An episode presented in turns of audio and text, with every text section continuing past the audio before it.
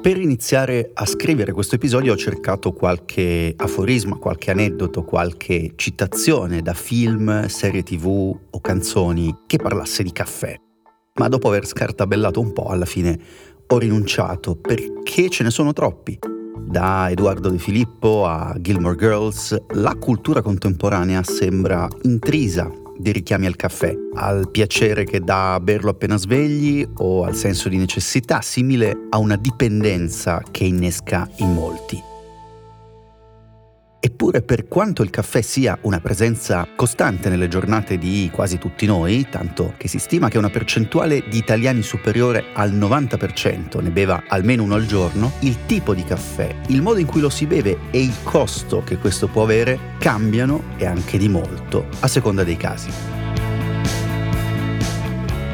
Sono Lorenzo Pregliasco e questo è Coffee News, un podcast di Cora Media promosso da Allianz.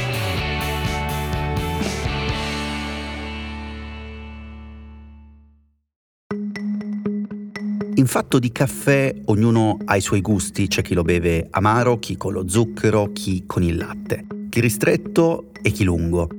Ma al di là di queste differenze tra i gusti di ognuno, possiamo dividere gli italiani in due grandi gruppi.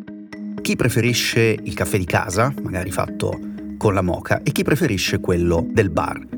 In entrambi i casi su questa scelta incidono sia il sapore e la consistenza del caffè, sia vari aspetti che non hanno direttamente a che fare con il caffè quanto con il rito che ci sta intorno. Ma a seconda di quale sia la famiglia, per così dire, di bevitori di caffè cui appartenete, le spese legate al caffè possono cambiare.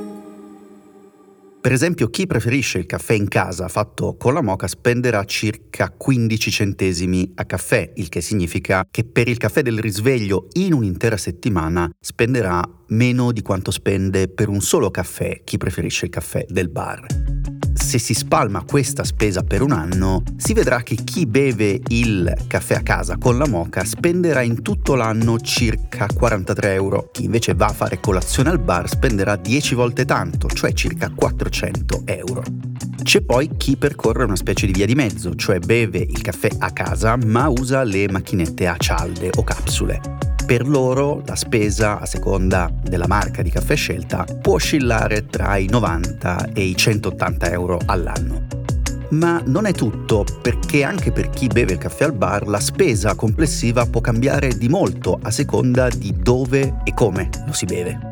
Tanto per cominciare, evidente, la spesa di circa 400 euro annui per il solo caffè può più che raddoppiare, sfiorare i 1000 se al caffè si aggiunge un croissant o un dolcetto, anche solo un pacchetto di caramelle prese alla cassa. E poi nel conto complessivo occorre valutare anche in quale zona d'Italia lo si prende questo caffè. Secondo l'ultima rilevazione realizzata da Assoutenti, infatti, il prezzo di una tazzina può cambiare e anche di molto a seconda della provincia in cui ci si trova. Secondo questi dati, solo nelle province di Catanzaro, Reggio Calabria e Messina si trovano ancora bar dove il prezzo del caffè è inferiore a un euro. Nel resto d'Italia è molto più alto, nella migliore delle ipotesi si paga un euro, ma nella peggiore lo si paga più di un euro e 30.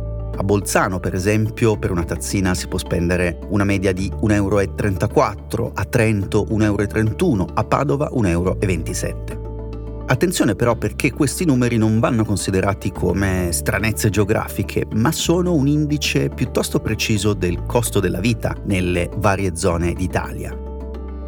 Il costo di un bene diffuso e comune e relativamente economico come il caffè, infatti può essere considerato una spia dell'andamento generale dei prezzi. Qualcosa di simile al Big Mac Index che ogni anno viene misurato dal settimanale The Economist, il quale per capire quanto forte sia il potere di acquisto in un paese osserva le oscillazioni del prezzo di un Big Mac il più classico dei burger di McDonald's. E la scelta di questo panino non è stata casuale, ma al contrario è stato scelto perché è un prodotto disponibile praticamente in tutto il mondo e servito sempre nello stesso modo.